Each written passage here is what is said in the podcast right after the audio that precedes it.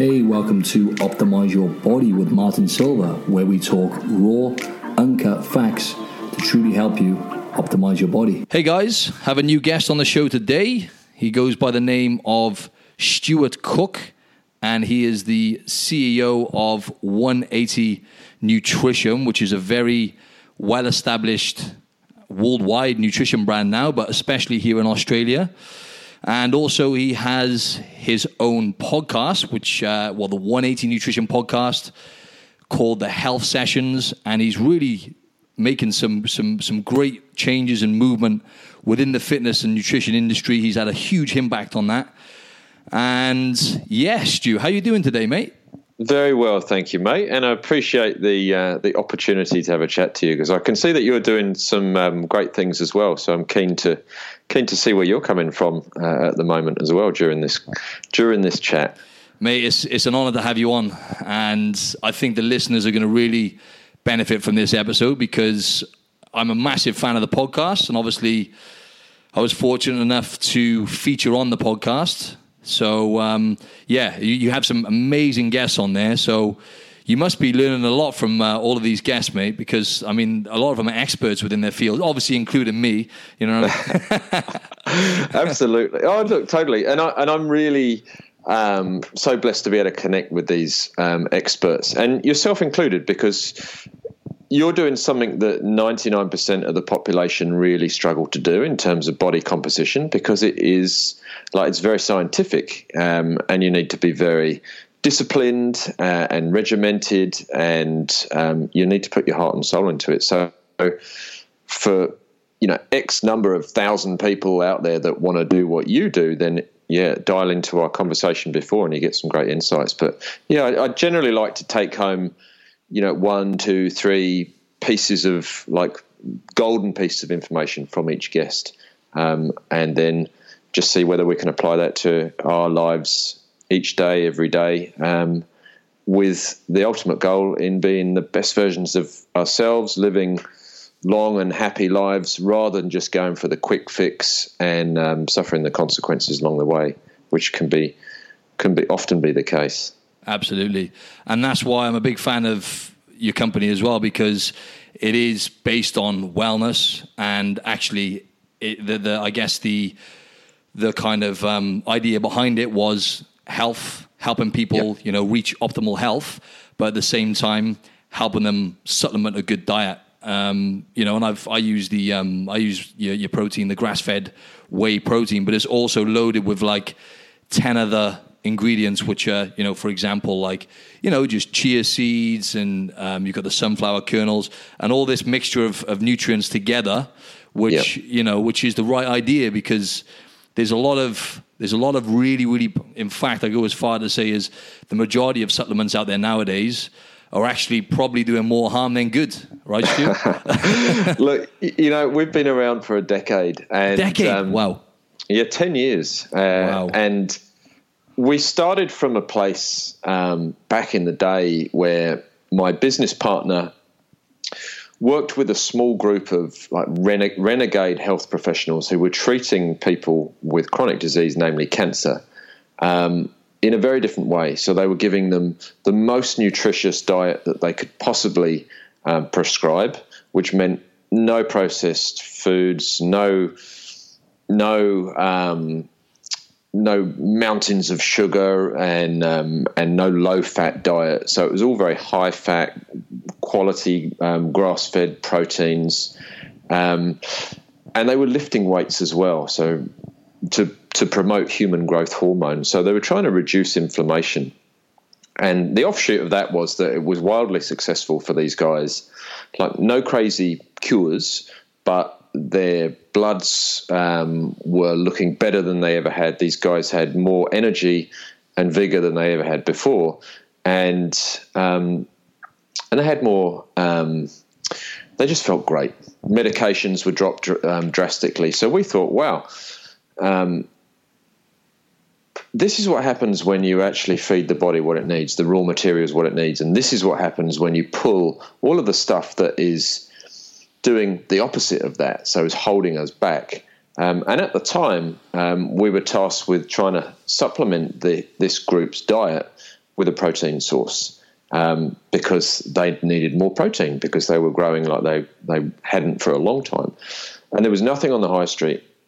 Everything on the high street was synthetically manufactured with fillers and thickeners and sugars and sweeteners and all this nasty stuff. And so we decided, well, let's just make something ourselves. Mm-hmm. Let's use whole foods, real foods, like ingredients that you recognize, um, with the ultimate um, aim of being trying to get more nutrition into into everybody's day, uh, and everybody could be able to consume this in terms of toddlers um, to um, busy, you know, mums, gym goers, elite athletes. It doesn't matter, um, and that's kind of where it started. And and yeah, and today, of course, there is still a huge industry behind synthetic um, synthetic supplements, but with all the stuff that we're learning nowadays, we realize that our, our, gut health is important, our hormones are important, um, nourishing our brain with quality fats is important too. So it's yeah, it's uh, it's a sliding scale. You've got the promise of these synthetic supplements and all the crazy marketing that goes with it, versus whole food solutions. So it is a uh, yeah, it's it's still touch and go uh, as to whether you'll come out the shop with something that's actually good for you. that's it for sure. No, that's that's great because you kind of covered one of my other questions. Then I was going to ask you kind of you know what inspired you to start 180 Nutrition, but yeah, and I have another question now off the back of that. But anyway, if yeah. um, I was just going to say before we dive into it, could you give us a little bit more of an insight of of what your background is? You know, prior to a decade ago when you started 180 Nutrition, and you know, and then if you you know when you fast forward a little bit, if you could just tell us exactly what kind of inspired you to start 180 Nutrition. I know you covered some of that then, but mm. that would be great. Sure.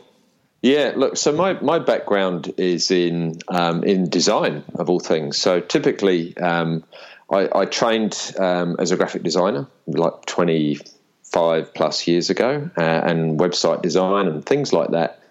Uh, and so I was always helping people create um, brands and launch brands and build websites and market their own products.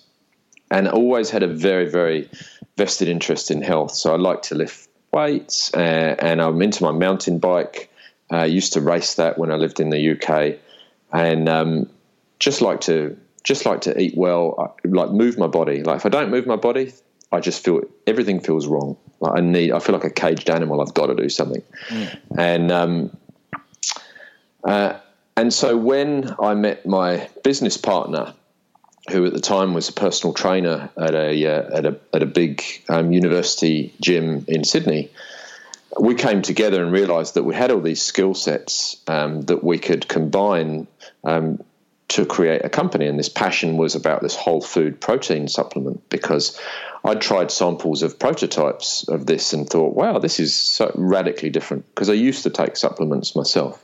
Mm-hmm. And um, and so we joined forces, and, and between us, we had the um, like the personal trainer, nutritional side, and then we also had the marketing side as well. And, and then as we came together, we started just to learn more and more about um, where we wanted to take the company, and we realised that not only are the high streets um, awash with so many crazy processed options, but the information that we were getting from mainstream media was the same. Like it was based on old and flawed science. Um, it wasn't unique to the individual, and it was just kind of sending out these blanket terms of you want to lose weight, right? No problems. Well, cut your calories and exercise more. But it's so much deeper than that. So we decided that we wanted to start a podcast, and we'd reach out to the very best minds on the planet about any given subject. So whether it's microbiome or gut health or metabolic science, science all of these things. And, um, and, and that enabled us then to ask the questions that were on everybody's tongues. Um, really, truly try and understand what's going on in the in the health world and why, as a nation, we're getting fatter and sicker, and why kids are getting more allergies than they've ever had before, and they're putting on weight like we never used to see you know 15, 20 years ago. Um, and so essentially that allowed us to offer in our mind's eye the best um, nutritional products backed with the very best in terms of information as well. So people could just become curious and say, well, hold on a minute. Like I've been doing this for so long and it's not working for me. I wonder why. And then they could turn to our podcast session, for instance, and dial into a cutting edge expert on the topic of their choice and just learn so much. Uh, and, and I think when you're curious, that just leads you down this rabbit hole then of voraciously wanting to find out as much information about the topic as possible and empowering yourself to make change. So that's kind of where we came from. Mm, incredible, mate. I love that because it's it's it's hard to come by, you know, especially mm. within this industry. You know, whether you want to say, you know, the supplement industry or fitness, nutrition, regardless, there's so much bad information out there now, and especially with the emergence of you know social media and all these different platforms you can get that information from. Mm. Unfortunately, one of the big things I believe which is missing from this industry, whether you call it fitness, nutrition, you know, you have a nutrition company, so it is integrity. I think a lot of these, you know, most people out there are really not, you know, it's, it's maybe a bit harsh saying most people, but there's so many people out there who really are just, you know, doing this for the wrong reasons. But obviously, mm. the reason you're doing it is because you know you gen- genuinely want to help people in regards to you know overall wellness. And I want to touch upon something you just mentioned then, in regards to kids having yeah. you know intolerances. You you have kids of your own, right, Stu? You have one I do, yeah. How many have you got? I got three girls. Jeez. So three girls. Three girls. oh yeah. man. Twin, twins at ten, and the eldest is thirteen. Oh wow, that so is insane. Yeah, so you're so busy. Can, you're a busy guy, man, to say the least. keep well, you on your toes. You, you, can count the rings under my eyes. That's uh, as nah, to but, as to how old I am. Nah, mate. But um, I was just going to say, yeah. So you can obviously probably mm-hmm. elaborate a bit more on this because you know with your kids mm-hmm. being in school and whatnot. Like even when I was younger, I'm 31, coming on to 32. I cannot recall a single kid in my school, primary school and high school, with intolerances. There may have been a few. I can't yep. remember any. But nowadays, yep. I hear, you know, it's the norm to find half of the class, even more, with certain intolerances, whether that be gluten, dairy. Do you think there's something going on there, Stu? Totally, without a shadow of a doubt. And same for mm. me. Like when I was in school, the word intolerance, like it wasn't even in our vocab. Like mm. we just ate food, and there was perhaps a you know a token child in the school that was overweight. Um, for whatever reason, um, but it was certainly in the minority. But these days, and definitely with my girls in school, we have got we got kids that are intolerant to everything. I've got lots of my daughter's friends who actually carry EpiPens because they're that allergic to. Um, I mean, this is you know life life threatening stuff. Mm. They eat a peanut, they could go into anaphylactic shock, so they have to carry around all this stuff. Where's it coming from? You know, it's really really interesting, and I've had lots of chats uh, with some very interesting um, people around this in terms of um, doctors and health specialists uh, in functional medicine and things like that. And and they liken it to to a couple of different areas. And again, like this is this is an opinion. Um, I'm happy to share it. Like it, I don't say that this is what it is, but. Mm-hmm. Um, antidote kind of thing, yeah, antidote or whatever you say, whatever exactly, they call it. Yeah, yeah, exactly right. So, um, I had a great chat with uh, an orthopedic surgeon uh, a couple of years back that spoke about um, pregnancy and in, and in terms of when the fetus is actually developing and the immune system of the fetus is developing, it often comes down to the diet um, way before conception of the mother and and during you know during conception, during pregnancy, uh, and he likened um, issues with the immune system to the consumption of vegetable oils. So vegetable oils, one of these things that people think, or we're led to believe, uh, is the healthy option in terms of the lower in saturated fat, the sunflower oil and canola oil, and all these oils that sound healthy, when in actual fact a large percentage of them are anything but. They are um, seed oils that are a byproduct of, of an industry and have been known um, to be highly um, to cause uh, high levels of inflammation in the body. So his theory was that the immune system of the mother is so inflamed and so reactive that that's then passed on to um, the fetus as it's developing, and the baby um, is born with all of these allergies and reactions and sensitivities to to um, to whatever given food, based upon the fact that the um, vegetable oils, hydrogenated vegetable oils, have compromised the immune system, and then roll that forward into their first three, six, 12 months of their life. Um, baby gets you know a cold or or, or a you know health issue and immediately um, dosed up with antibiotics, which compromises um, the gut, and and that health starts with the gut. A healthy gut, you know, healthy healthy life, um, and so overuse of antibiotics, um, overconsumption of vegetable oils um, and processed foods, and, and and everything that boils into into that pot as well is is pretty much word on the street in terms of allergies um, and things like that. I mean, it all boils down to gut health, which no doubt we'll we'll talk a little bit later in more depth. But that out of all the conversations that I've had over the last five years of podcasting, there are a few things that I I stand by in terms of um, I just will not consume, and and the number one thing is vegetable oil. I will go out of my way to avoid vegetable oil. Same. Uh,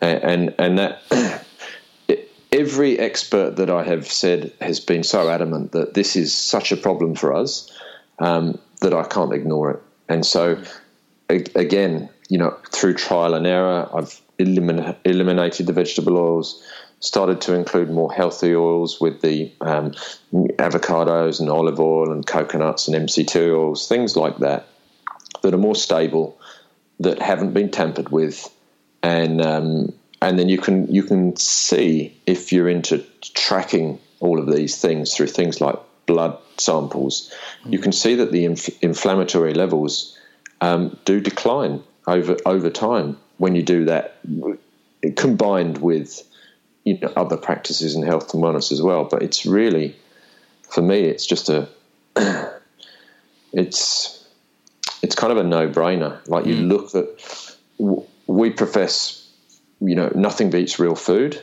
Uh, and the moment that you try and pull back on all of the processed foods, you just feel better um, because you're nourishing your body and, and you're not compromising it. Absolutely. So many questions, but I can just say myself, based on what you just said at the end with, with processed foods, is because I had a huge transformation probably about three, four years ago where um, I was getting major gut issues. Um, I had the binge eating disorder. I yeah. think I, I, may have briefly mentioned this on uh, the podcast mm. we did together, where yeah. from kind of restrictive eating leading up to competitions and yeah. photo shoots and whatnot, I would then go on huge binge eating episodes and I was consuming processed foods, you know, quite a lot. And the second I cut them out and I cut out artificial sweeteners as well. So at that point, actually, Stu, I was taking the really poor quality supplements, not really mm-hmm. aware enough at the time to know any different, loaded full of artificial sweeteners and coloring dyes and all the other chemicals they mix them with. Yeah. And when I cut them out and I started increasing my vegetable intake and, and eating generally eating more whole foods, absolutely transformed my whole life. And I wouldn't be here now um, talking on this podcast if it wasn't for that transformation. And in a sense, yeah. the, the, suffering I went through with the binge eating disorder and the gut issues and all that kind of stuff. Yeah. So, but I just wanted to say, in regards to the the vegetable oils, mm-hmm. it's everywhere, right? So, you live mm. in you live in Byron Bay, Stu, right? Yes. Oh yep. man, that's what I love about Byron Bay. There's so many great, healthy cafes and stuff to eat from, isn't there? It is. Yeah, it's a, it's a good good place. Like you can generally go out and. Um, find um, good quality food. Um, the hosts typically um, are happy to announce that it's all locally um, farmed, mm-hmm. nose to tail, farm to table, all that kind of stuff, um, and whole food based, which is which is yeah really great to see. Incredible, but yeah, with the, with the vegetable oils, though, like everywhere you go, pretty much, in most places you know, even if it, poses to be a healthy cafe or restaurant or whatever, generally the norm, you know, 95% of the time, I would say, um, especially in just the average restaurant when people, you know, some of the audience listening now on the weekends, they may go out to restaurants like we do and eat. Yeah. And we just consume the food, not really assuming that, you know, th- assuming that they cook them with vegetable oils, right? Because that's yeah. kind of the norm. And another thing I struggle with is because it takes a while. This is one of my other questions. Um, I was going to talk to you a bit about intuitive eating mm-hmm. and actually eating based on what your body needs as yes. opposed to the mouth pleasure and the emotions, yeah. the emotions, you know, emotional eating, which whether people realize it or not, the, the majority of people actually, you know, eat based on emotions, you know, they yeah. feel anxious, they'll have some food. They're bored, they'll have some food. Watching TV, you know, that's another, that's a big one we associate with eating. Yeah. Just these things that are programmed into our brain. And I find, you know, my brain, like I said, three, four years ago, my brain was also hijacked because that's what I say to people. It's essentially those processed foods um, that we talked about are kind of manufactured to make you addicted, essentially, right? So yes, where I was going with that is, yeah, I was I was kind of eating when you know uh, based on my emotions. I was bored, or the weekend would come round. But to get to the point where you're eating intuitively, it's it's quite a long road. So, like I said, I started eating more vegetables. That was the first big game changer for me. I started connecting to the fact that, wow, I actually feel better when I eat more vegetables. I actually feel more energy. I don't feel like I'm craving those foods much anymore, you know. And yeah. those little connections you start making is the first step to to I think eating intuitively. And yes. um, but when you try and explain to someone about vegetable oils, like I get laughed at. They're like they're totally fine because they live in. They feel like you know they, they might be relatively healthy individuals, um, and they don't know what it's like so when I I'm now aware of the fact that if I sometimes I eat out at a restaurant and I feel bloated, I yeah. feel inflamed, my gut's not the best the next day. A lot of that most likely is the vegetable oils and, and whatever else, right? So um, trying to tell someone that they're not ideal for you, even though we're fa- we're the sickest we've ever been, and you know chronic illness, it's a chronic illness epidemic now. You know diabetes and heart disease, all these things so, you know, like you mentioned, the vegetable oils, also refined sugars, those processed mm-hmm. foods are obviously um, contributing to this, right, Stu? So, um, yeah, how would you, because I know you probably, um, I guess, eat intuitively, and I know you eat um, whole foods, as yeah. you just said then. And I love some of the stuff you talk about with the gut and that, but how did you actually get to that point, Stu, where you were you were eating intuitively? Was it was it a journey for you? Yeah, it was a journey, absolutely. And I think the first part of the journey um, came after we interviewed uh, a lady called Nora Gedgaudas. So she was yep. she's an expert in in ancestral health and very much um, talks about the paleo-ish diet in mm. terms of whole food and nutrient dense foods. Uh, and she wrote a book called Primal Body, Primal Mind, and that was really the catalyst to for us to want to find out so much more, because that was such an interesting read in as much as it it um, it discussed um, carbohydrate, processed carbohydrates, you know, breakfast options, the importance of fat in your diet, um, the importance of reducing sugar in your diet, and and really shed light on what's happening um, with uh, with nutrition in our age. And um, she went into to a lot of detail about wheat and gluten, and and said it's really um, it really compromises the systems from the, the gut, and it can be very um, people can become very allergic to it, and they don't even know. In terms of having things like brain fog and asthma and allergies and and um, congestive issues, and I had always had a really stuffy nose for most of my life. I just remember like my nose is always blocked up, um, and so I thought, I'm going to experiment. I'm just going to pull um, gluten out of my diet and you know give it a go for six weeks and see what happens. And uh, and I used to you know eat heaps of bread and loved bread coming from England and, and having the local you know bakers on the doorstep and getting a big crusty loaf. I mean, I can still smell it and taste it now. Yeah. It's delicious. It still smells so, amazing, doesn't it? And it tastes does. delicious. It still does, even though it does you damage. It still tastes yeah. and smells amazing, doesn't it? Oh, so, we grew up on it. we, we, did, we did. Um, and so I just thought, right, we'll go cold turkey. Just pull it out my diet for six weeks, see what happens. And it took about three days, and my nose was clear immediately. Wow. And, um, and I just thought, wow, that's insane as to how immediate that could be. And so we started to look more into wheat and gluten and discover well, what's actually happening in there to, to cause these reactions because we've been eating wheat and grains for so long.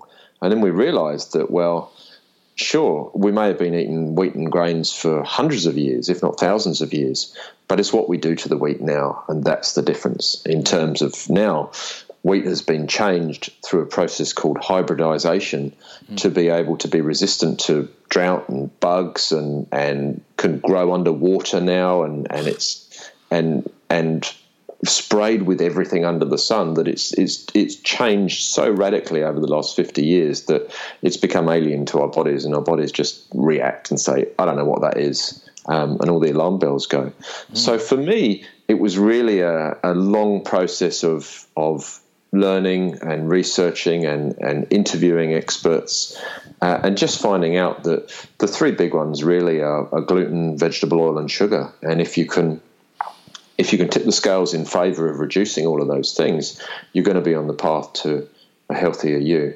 Um, and that is completely um, the opposite direction of how most of us eat these days. In terms of we get up and have breakfast cereal, um, and maybe a juice or uh, you know a yogurt or something along those lines. Uh, and before you've left the house, you've had your daily intake of sugar right there, mm. and then of course you're hungry an hour later, so you have a you know a snack bar or a muffin or something that you crave because you're on this carbohydrate um, train. Um, straight into lunch, where it might be a roll of sandwiches or sushi or something that's quick and easy and prepared, and um, and then your day just goes pear shaped from there, and you wonder why you've got brain fog and perhaps you're carrying a few extra pounds, you don't sleep well, you've got allergies, all of the above. So it's really, um, yeah, for me, it was a transition of just I've learned this, I want to find out more. And then that, that moves you into another realm of, wow, if that's happening with wheat, then you know what's happening with our soil and, and what what are the chemicals doing that they're spraying on this food what does that do to us as well mm. and that just spirals into me wanting to just to take a more whole food approach and so if i'm out and about i can have a look on the menu and think oh well it's easy to get a protein and it's easy to get vegetables most most cafes or restaurants will have chicken on the menu or steak, and I can get veggies or a salad. I just dodge the the dressings and the oils and the fried food, um, things like that, and just in favour of more wholesome food. Because essentially, I want to just do one thing, which is maximise the nutrition that I can get out of every single meal, because it's an opportunity to feed my body rather than that being an opportunity to feed my cravings and my appetite. And that's that's the big thing for me because I am surrounded by friends and family that are struggling with their health. And for me, we believe that prevention is the cure. So all of this stuff that we're doing now, you might be fine for 10, 15, 20 years, but it'll catch up on you mm. over time. Uh, and essentially, if we can get the if we can get the foundations in place now, and teach this stuff to our kids and raise awareness, then the future will be brighter than it is at the moment. Hmm. Fascinating, mate. Fascinating, yeah. And uh, like what you said, then it, it is it is a project, right? Even like. Mm. The, the dreaded c word cancer right you know it's they, have mm-hmm. they've, they've proven it's um, for the a lot of the time it's it's lifestyle related and it's as you say it's a 15 20 year project mm. and but how how this is another random question I've got for you but personally, I find it very hard. The hardest people to actually convince and communicate with and, and get your message to are the people close to you, right? So, mm. do you ever have that problem with like family and friends where you're obviously being, you know, who you are and and all the, the, the great knowledge you've you've observed from all of these uh, these experts you have on your show and with the nutrition company? You know, and obviously practicing what you preach with your, your health and fitness, you you know, how, do you still find it quite hard to to sometimes get the message across to people, or? Yeah, often oftentimes um, people need to have a problem um, to then want to be able to find a solution. So it's not until you you're at that boiling point where you're ready to accept. Maybe you should start changing something. And it's like the analogy of, I think the the frog in the boiling water. Have you heard that one? No, I haven't. You, no. So you put a, you know, it's like putting a frog in a pan and, and putting the pan on the stove and slowly heating up the uh, the water. And the frog doesn't really know what's happening because it's so slow. Uh, and ultimately, the frog will die in there, will boil.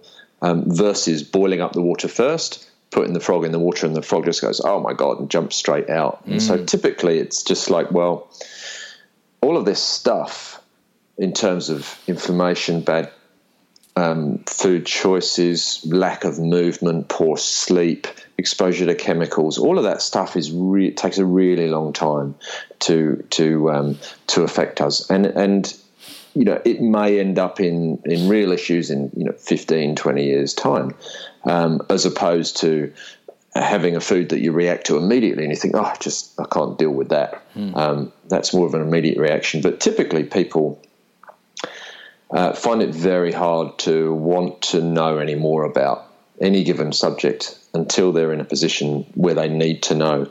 Uh, so ultimately, I reckon just you lead by example uh, yes, in terms yes. of, you know, you you're looking and you're feeling your best. You're able to exercise effortlessly. Uh, you sleep well. You um, you have uh, you know abundance of energy. You don't get sick. And people say, "Oh, well, what? How come you're doing this and it doesn't work for me?" And and it's then when you say, "Well, I just do these things," mm. and then it, and then that's the kind of the the instigator for the conversation.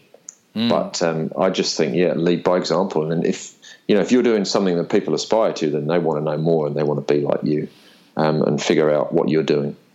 Definitely. Definitely, yeah. Actions definitely speak louder than words, and that's mm. what. It, and you must find that as well with with kid your kids as well, right? Because kids, I find, are a lot more intelligent and smart than we actually give them credit for, even from a young age. So yeah. I feel like they watch what you do, right? So yeah. and they will kind of mimic what you do and follow suit, I guess, um, a lot that's of the time, right? right? So I think that's a good that's a good example, right, Stu? So uh, yeah. are, your kids eating um, like I, obviously, I guess they are, but I guess they, they enjoy eating vegetables. Do they, most of them, or is that still? yeah. Um, do they? Yeah. It's, it's one of those things. yeah, uh, totally. And it's one of those yeah. things because you know they're they're also wildly different. So we've got two that just tuck into the veg left, right, and centre, and one that's super fussy. So uh, right. So we're very aware, and they're very aware that well, if you know if they're eating, um, it's not going to cut it if they just they're making themselves a plate of pasta or something like that, and it's like, whoa, that you know that's your meal. Well, mm. what's missing here? Mm. Like, where's your protein? Where's your fat? Where's your vegetables? Like all of these things. Um, and so, yeah, we're definitely a very whole food approach. Their lunch boxes look very different to their friends' lunch boxes, um, and they are aware that there are consequences to um, to eating the way that we're taught to eat and the way that their friends eat and the way that, the way that um, they would uh, be deemed to be eating from television commercials and, and, all the stuff we see online in terms of burgers and, and sodas and all of the crazy options there that are pushed in front of their face. So they realise that a lot of these things are uh, are not the right way to do it, and typically they make the right choices. But for me, it's it's really hard because you don't want to push it on them. Otherwise, mm. they'll yeah, of course. You know, they'll dig their heels in and they'll do the rebel. opposite. Yeah, yeah, that's but, it. Um, but you just say, well, look, I I would recommend that you do this, and yeah. this is you know we eat together, so we'll all eat the, the same stuff, and of course, there's a few whinges when there is veg on there that they're not completely happy with, but ultimately, it's like just uh, you know eat up and um, yeah you know, enjoy it and just be well. Yeah, great. And and you, like you said, you can't really stop them from doing stuff. And obviously, they're going to be having some cake or pies and stuff like that. Mm. But I guess the good thing is, you know, when they're more connected to again, even kids, right? They have yeah. like a, a, piece of cake, and if they're yeah. not having that food very often, they're probably going to have this burst of energy. And yeah. then they're going to probably not feel the best you know, or not feel too great afterwards. Or they might feel fine, but if they, for example, got greedy and had two pieces of cake, yeah. then they start thinking, oh, okay, I didn't feel too good after that, and they can start connecting the dots from a young age, then, right? So, well, that's, that's right, and and I do have a little bit of a strategy for parties as well. Yeah? Because, uh, I thought you might have. I do. I love it. So because I know, like you know, in a party, absolutely, they can go out and they can do what they want, but they know that you know just to like avoid the fizzy drinks, to, you know, as best you can. But typically, what will happen if they go out to a party? You know, I will make them um, a lunch before they go, and it will always be the fattiest omelette that I can possibly muster. There'll it. be eggs and coconut oil in there, and and just you know, so much fat. So it's so satisfying and filling that they're just not hungry when they go to these parties, and they've they're, they're full of the good stuff before we even go, and then they can do what they want. That's amazing. Do you add do you add uh, cheese to the omelette? Because I I personally, when I have an omelette, I've yeah. got to have cheese. You know? Yeah, they, they yeah they they do. So um, two of them are into cheese, one of them isn't, and uh, yeah, there'll be there'll be cheese on top too. You can't go wrong with that. Then that's that's job done, isn't it? exactly. yeah, that's wicked, man. That's where I love that. Um, but that takes us on to the gut. Then let's just talk a, uh, a little bit about the guts. Mm. I know you've had some great experts on there in, in relation to the gut. And did you have Doctor Rusco on there? Did you have uh, what's his name? Russ, Doctor Rusco? Did you have him? Uh, yeah, Ruscio. Ruscio. Yeah, that's how you pronounce it. Sorry. Yeah. Yes. Yeah. yeah. So, Oh, an absolute specialist, and Dr. Yeah. Um, David Perlmutter as well, who mm. wrote um, Grain Brain and is, is, a real expert on on gut, and so many different um, specialists from functional medicine perspective, mm. who um, ultimately are all saying the same thing. Because a decade ago, like you mentioned the word leaky gut to your doctor, and your doctor just like what, and the term was just just ignored as a another kind of wacky new age phrase that people are starting to think is an issue when in actual fact uh, it's something that is super important so important for long-term health. And typically we're finding that through use of antibiotics and things like artificial sweeteners and sodas and poor food choices lack of vegetables in favor of more starchy carbohydrates, then you can tip that balance with from good bacteria to bad bacteria um, out of your favor, and then things start to go wrong. You realize, well, I'm putting on weight, I can't lose weight, I can't sleep properly, my brain is foggy, like all of the above.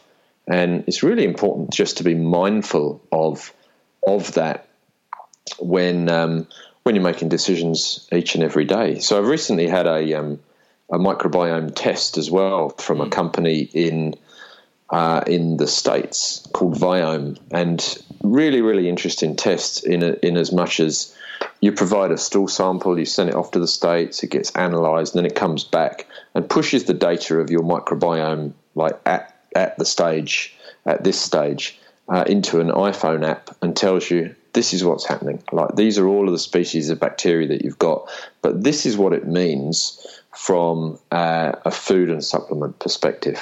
So here are the foods that you should avoid for your microbiome that will negatively affect your microbiome. Here are the superfoods that you should try and include every day that will really nourish uh, your microbiome. And from a supplement perspective, these are the things that we recommend you take because they'll do they'll be super beneficial for you, as opposed to just guessing like, oh, well, maybe I should eat more green vegetables. Right? Well, sure, absolutely, we should definitely eat more green vegetables. But what if there was a certain type of green veg that elicited an um, inflammatory response in your body? Things like that.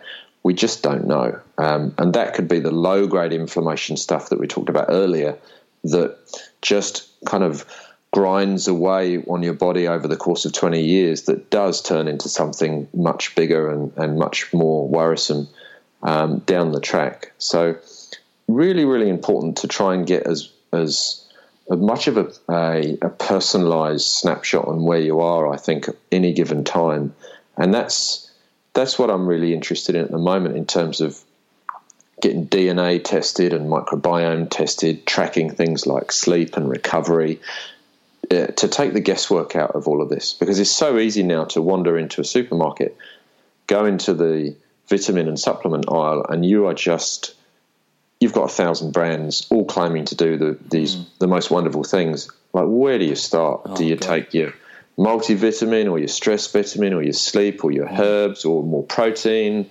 more omega 3s? Like, nobody knows. Like, we just, we don't know. We're just told take a multivitamin, um, try and reduce your junk food, and do more exercise. Well, I think it's it needs to be more personalised than that. And some some of the stuff that I found out has been fascinating as well, and really shifted the way that I um, I eat and I move as well. Mm. Yeah, that's um, with the gut. Because obviously, you know, the the gut is so and it's so fascinating. All the the studies and stuff that are coming through now. Because obviously, it, you know, it takes them a long time to get these studies together, right? You know, mm. twenty years or so sometimes. So now it's yeah. all coming to light. I think it's amazing. And you know, with the gut, the eighty percent roughly of the immune system, right, is located in the guts. You know, we have like you know, let's just say roughly hundred trillion cells in there. So we're yeah. actually more bacteria cells, even. So mm. we're more bacteria than we are human on a cellular yeah. level, right? Yeah. And you know the the gut. If you took the gut out, it would weigh. If you took your microbiome out and you know out of your body, it would weigh like two to three kilos. So you know, just with those kind of simple facts alone, it goes to show. And obviously, with the gut producing, you know, at least twenty different hormones as well, including yes. serotonin, right, which is the. Yep. Uh, the, yeah, the happy hormone. mood, appetite, yeah. sex drive, you know? That's right. All yeah. of the above. And all of that stuff starts or has been shown to start in the gut, and uh, and wow. it's so important. And we realise that when we don't move and we consume the wrong things, we drink the wrong things, we um, we don't nurture or we're just not aware of our gut. It's very very easy to tip the scales in the wrong direction and and experience ill health in any way, whether it's your mood, your sleep, your energy, your weight, um, all of the above yeah, very, very important, and and well worth just doing a little bit of investigation, read a few books, listen to some podcasts, um, go to the experts online, find out a little bit more, and see how that might be able to. Um, you might be able to dive into some of the practices and tools and tips and strategies, techniques that you could apply to yourself um, and see what happens. Because your your doctor doesn't have enough time. You might go in there and you'll have ten minutes. Um, essentially, um, oftentimes it's it's problem disease management, never looking at the root cause. You know, I have a problem. Well, here's a pill. Instead of well, what problem do you have? Why do you have that problem? Tell me about what you tell me about how you sleep. Tell me about how you eat. What kind of movement do you do? What environment are you living in at the moment? Are you stressed? All of the above. Doctors just don't have enough time for that. I mean, they do a great job, but they just don't have enough time. Mm. So nobody will be more vested in our own health than ourselves. Um, and we're in an age where we have access to the most amazing amount of information. Um, and granted, you could go on a tangent and, and, and get caught up in Dr. Google, which is wrong of course.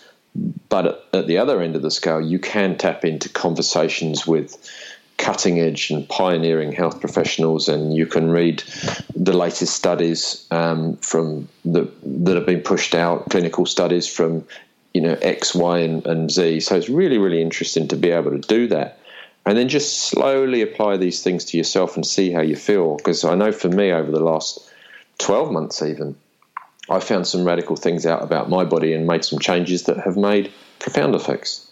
Mm.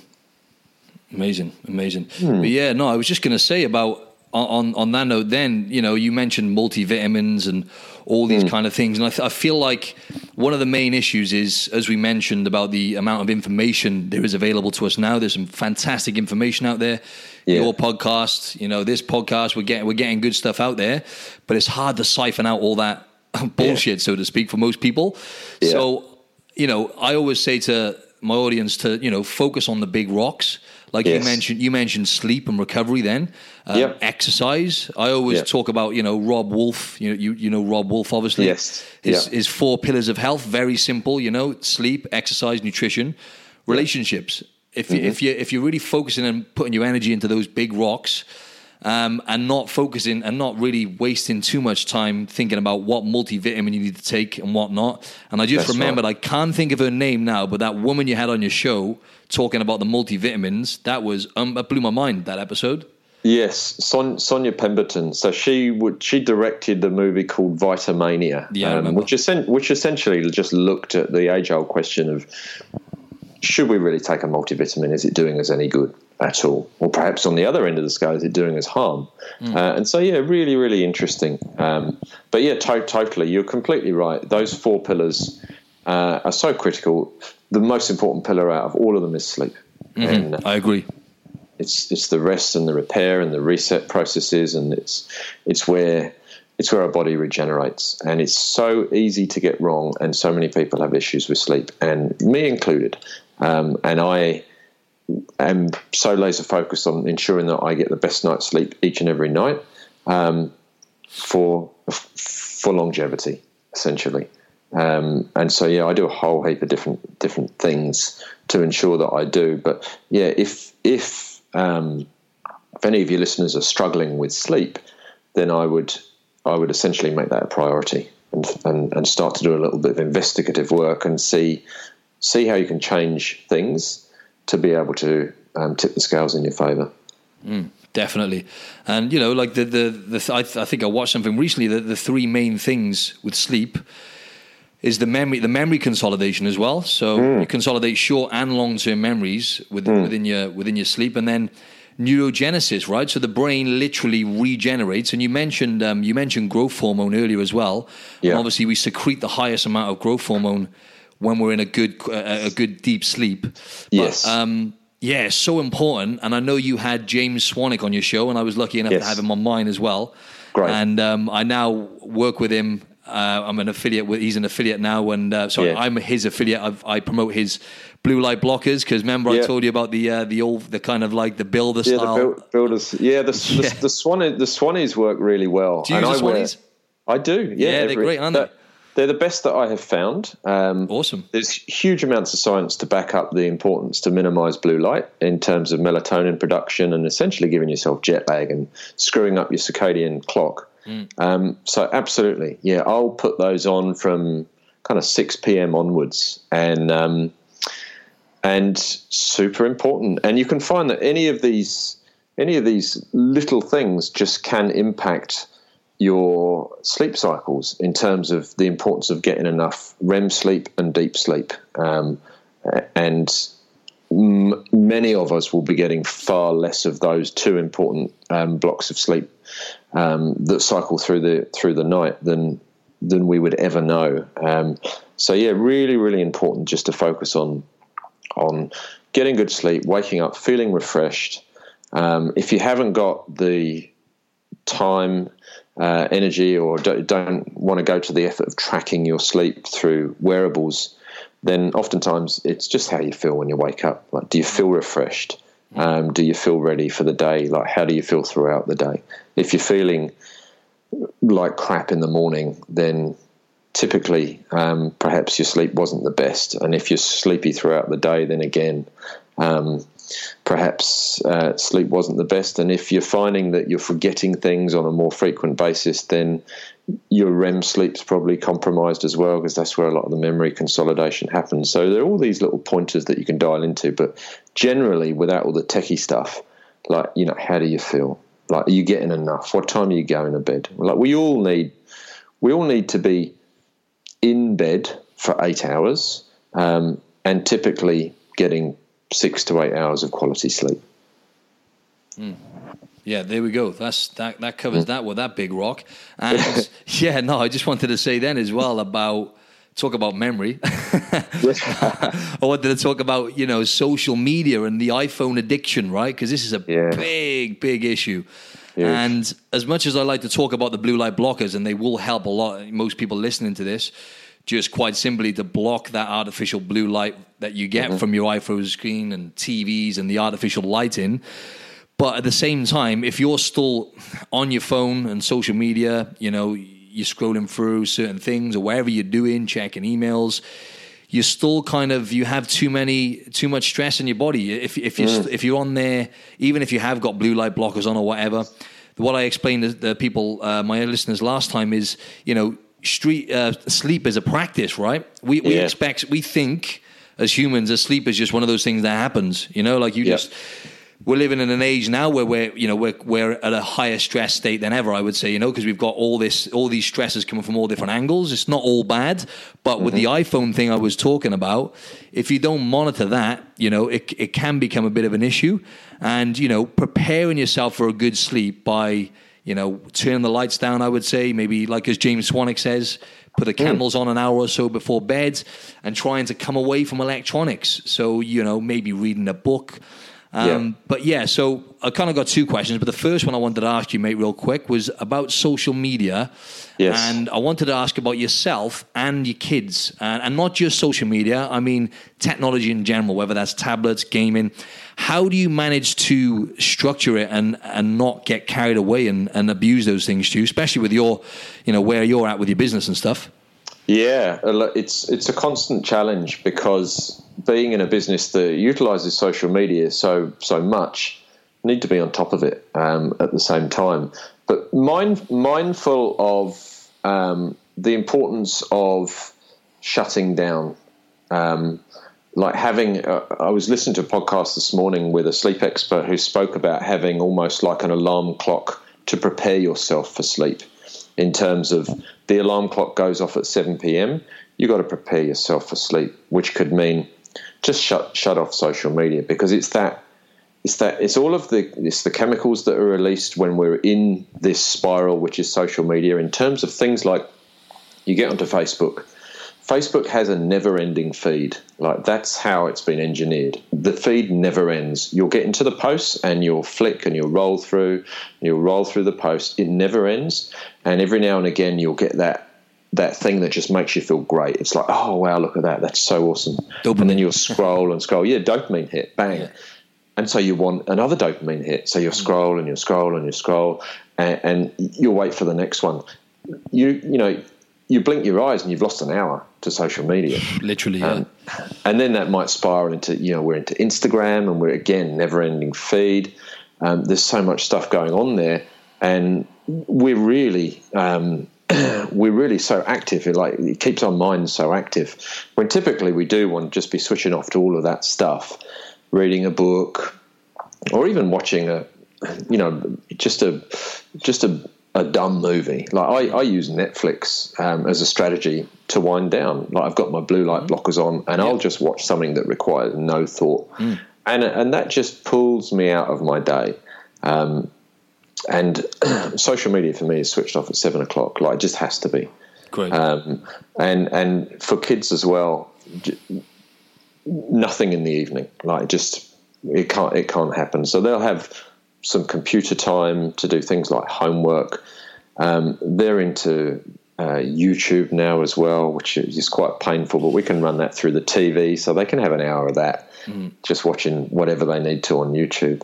Um, but from a perspective of um, smartphones, mobile phones, social media, all of that stuff, like you, like we come at a time when that stuff just wasn't around when we were kids, and and it was like they were good times because definitely we weren't continually interrupting interrupted with whatever whatever notification we're getting on a mobile phone that takes us out of the moment and, and keeps us almost enslaved to these devices. So we we monitor it uh, a lot because I'm mindful that it's so wildly addictive. All of the social media platforms have been designed to be as addictive as, as they can. And we interviewed a lady called Catherine Price, who is a science journalist who wrote a book called How to Break Up with Your Mobile Phone because she was very, very aware of the addictive um, practices that that can um, that can occur when social media just just is so tantalizing um, for us and so captivating that it just sucks us in. And before we know it, we're jittery messes unless we're looking at our phones. And you'll often see that when you're out and about, if you're eating a meal out there, there's so many people that are just engaged in their phones over a dinner in a restaurant, which is insane. So it's for me, it's if I'm out at the weekend, um, the phone doesn't come with me. Like if I go out to a meal, the phone stays at home. The phone gets switched off at 7 p.m. at night. The phone never comes in my bedroom with me. Uh, and the kids are the same. And then I, I use shielding devices and blocking devices. Like my, I have uh, the night shift on the iPhone, and I put the screen brightness down so I can barely see the thing. Mm. Um, so yeah, little little practices like that, um, but really important to be mindful of the fact that if you think you're just going to have a quick sneaky look at Facebook at ten o'clock at night, you're going to inhibit your sleep mm. because you'll stimulate yourself, possibly with blue light as well. Um, and then you're in this spiral where you're thinking about um, whatever it is you've seen on social media, and you've got the, and you've got these addictive patterns in there as well that can be programmed by by all of the notifications and the settings that that are, um, are, are switched on by default. So it's really really hard. It's, it's my, trying to be mindful just to put that thing down. Um, is a really, really good strategy um, in the early evening so you can actually start the process to wind down um, for a good night's sleep. Fantastic advice there, Stu. Fantastic, because um, it's still work in progress for me. You know, the, I think the awareness is the first step, right? Mm. But I was I wasn't consistent. I was doing what you were doing, and I was cutting it off at seven, and then I went to seven thirty. Then it was like eight p.m., and then I was like yeah. kind of went back into my old habits. Yeah. And um, yeah, so I never I never go on my phone in the room. The second I go. Yeah. But yeah, I do get sucked in myself. Like, let's say about half of the week, I'm pretty good. Like yourself, I come away from it maybe about 8 p.m. Yeah. But yes, um, I always read a book before bed as well. But yeah, yeah, I mean, for a lot of people, it's like just the second you start treating it as a drug, because that's what it is, it's completely altering your state of mind.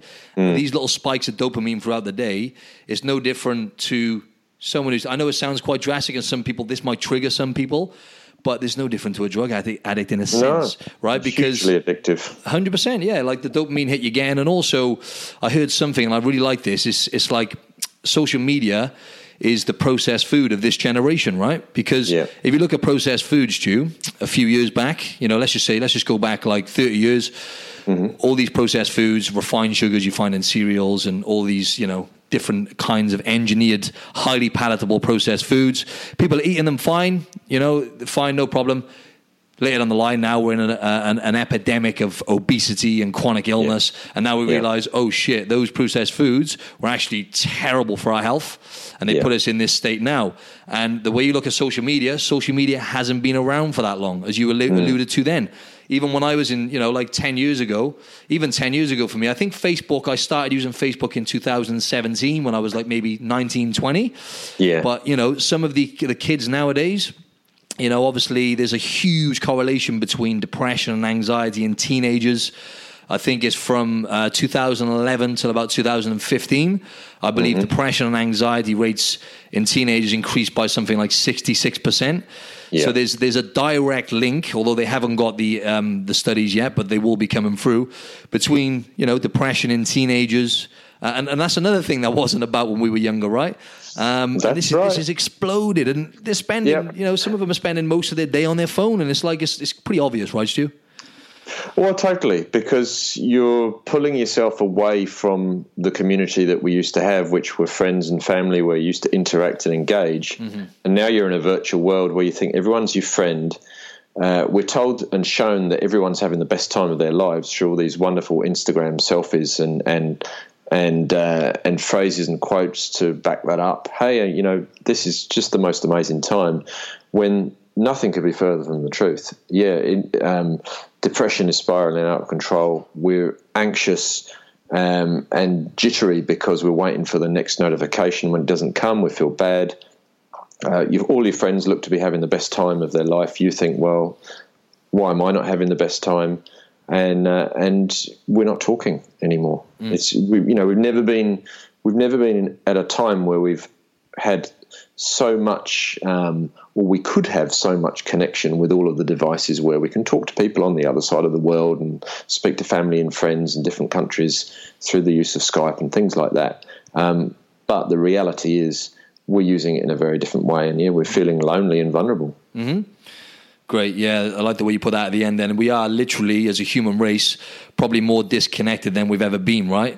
Yes. And, we're, and we're also we're literally experiencing what we're experiencing now is the most deconditioned humans mm. um, ever, really, because yeah. we've never been in this state where like we said about chronic illness and diabetes and you know people are just not moving as much and then we have just to top it off we have not just social media but when it comes to the availability of food as well stu right yeah. so already the processed food done the damage, and now we have these apps like Uber Eats where people can order McDonald's from their couch. it, it, it's just I don't know how I don't know where that's going. Maybe, maybe the next step is somebody actually comes in, they feed it to you, so you don't even have to move your hands. That may that will be coming. That's actually a good idea.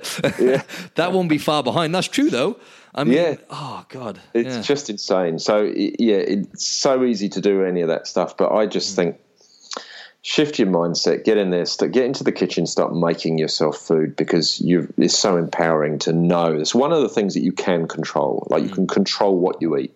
Mm. Um, we can't control the way that we're advertised to when we're out on the streets in terms of all of the the billboards and the advertising that we we got. We can't control the quality of the air in the city that we we live in to a degree, but we can control what we put in our mouths, and that can be the most empowering because that in and of itself um, could um, help us to feel better, to have more energy, um, to sleep better, to to think brighter thoughts. So yeah, absolutely, yeah. Uber Eats, give, give it a Get rid of the app off your phone. Hundred percent. And just to top it off, now I think Amazon have brought because Amazon are crushing right now. As you, as you know, you probably know with your supplements and stuff. I guess you use Amazon. To, uh, we're about to. About we're to, about. yeah. Yeah, well, they're they, they're dominating now, and they're they're coming out with this uh, new version of Uber Eats. So it's going to be it's probably going to go even worse now. But oh, I just sorry. I'm aware of your time issue, right? So I just got I wanted to ask you one or two more things real quickly. Sure. Uh, yep. I wanted to delve a bit deeper into business questions, but it's okay. I've got one which I think will cut it. Okay. Um, what are the main challenges you faced, you as a CEO of of this of this big company? Um, you know, with as we mentioned, the online supplement industry being so competitive and kind of cutthroat yeah. in a sense. Yeah. What are the main challenges you faced, you?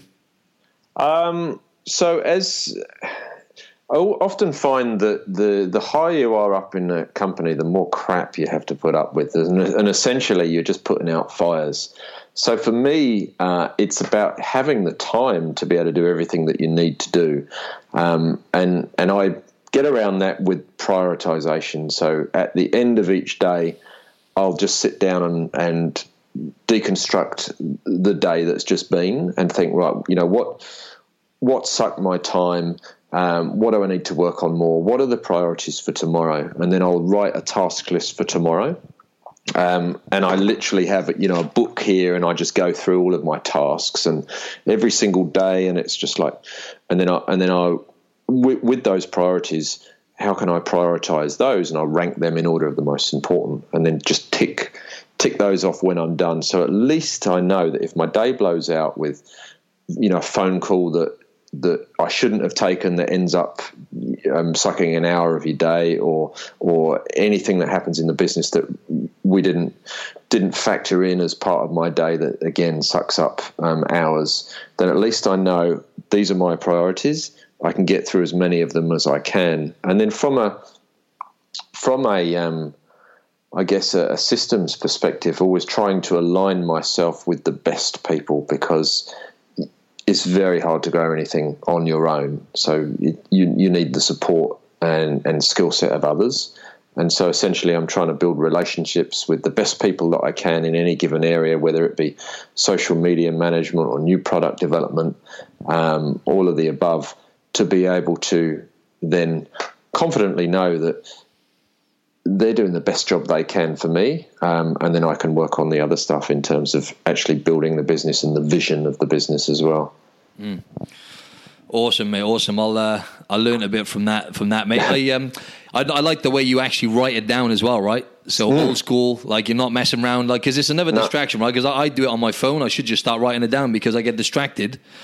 Yeah, and you literally black and white there with your pen and paper, no messing. It's it's great, and yeah, I've been like I've got you know I've got a big book, and I'll go through and and I can have a look. Oh right, so and and oftentimes at the end of a month I'll go through and I'll just check and see well, is there anything that that you know what are my notes and thoughts? Is there anything that I need to pull forward again or revisit?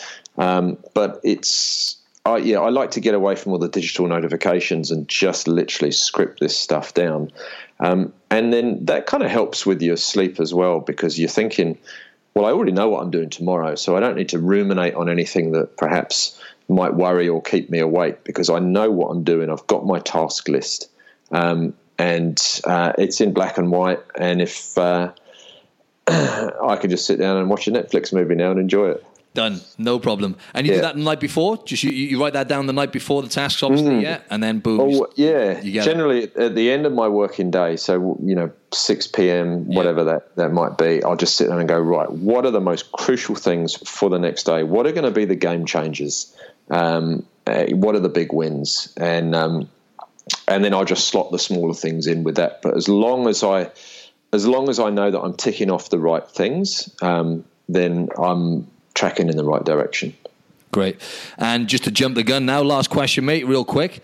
What is your number one tip, or, or any tips really, for people to lose body fat? Because people always, their ears always pop up when it comes to uh, losing body fat. My audience always wants to learn more about that, although I keep telling them. Yeah, if you could just um, give us your top tip or two for, for fat loss. Sure. Um, and for um, keeping off, Stu, because that's the key thing, isn't it? It's one yeah. thing losing fat, and I think you know 95% of people can't keep it off. So no, that's right. So t- typically, uh, and and no surprises here. Just reduce the amount of sugar that you eat, and and don't think that sugar is sugar as in the white stuff. So sugar could be in processed carbohydrates like your breads and your pastas and your white rice. Um, any anything that typically converts very quickly to sugar in in your body. Um, and what that will do, that will impact your gut health as well. And if your gut health is out of balance, good bacteria versus bad bacteria. Uh, it can be almost impossible to lose weight, irrespective of whether you eat enough sugar or not. Like you could be eat the cleanest diet possible, and and you'd still struggle to lose weight if your bacteria isn't uh, isn't in sync or in harmony. But typically, I always I you know I look at food as fuel um, and and providing the raw materials for the day, um, and I want to start the day that way. I don't want to get up from um, a, a, good sleep and just jump into a sugary meal because that will set me up for failure for the day. So it's always about fueling myself um, and being very mindful of sugar.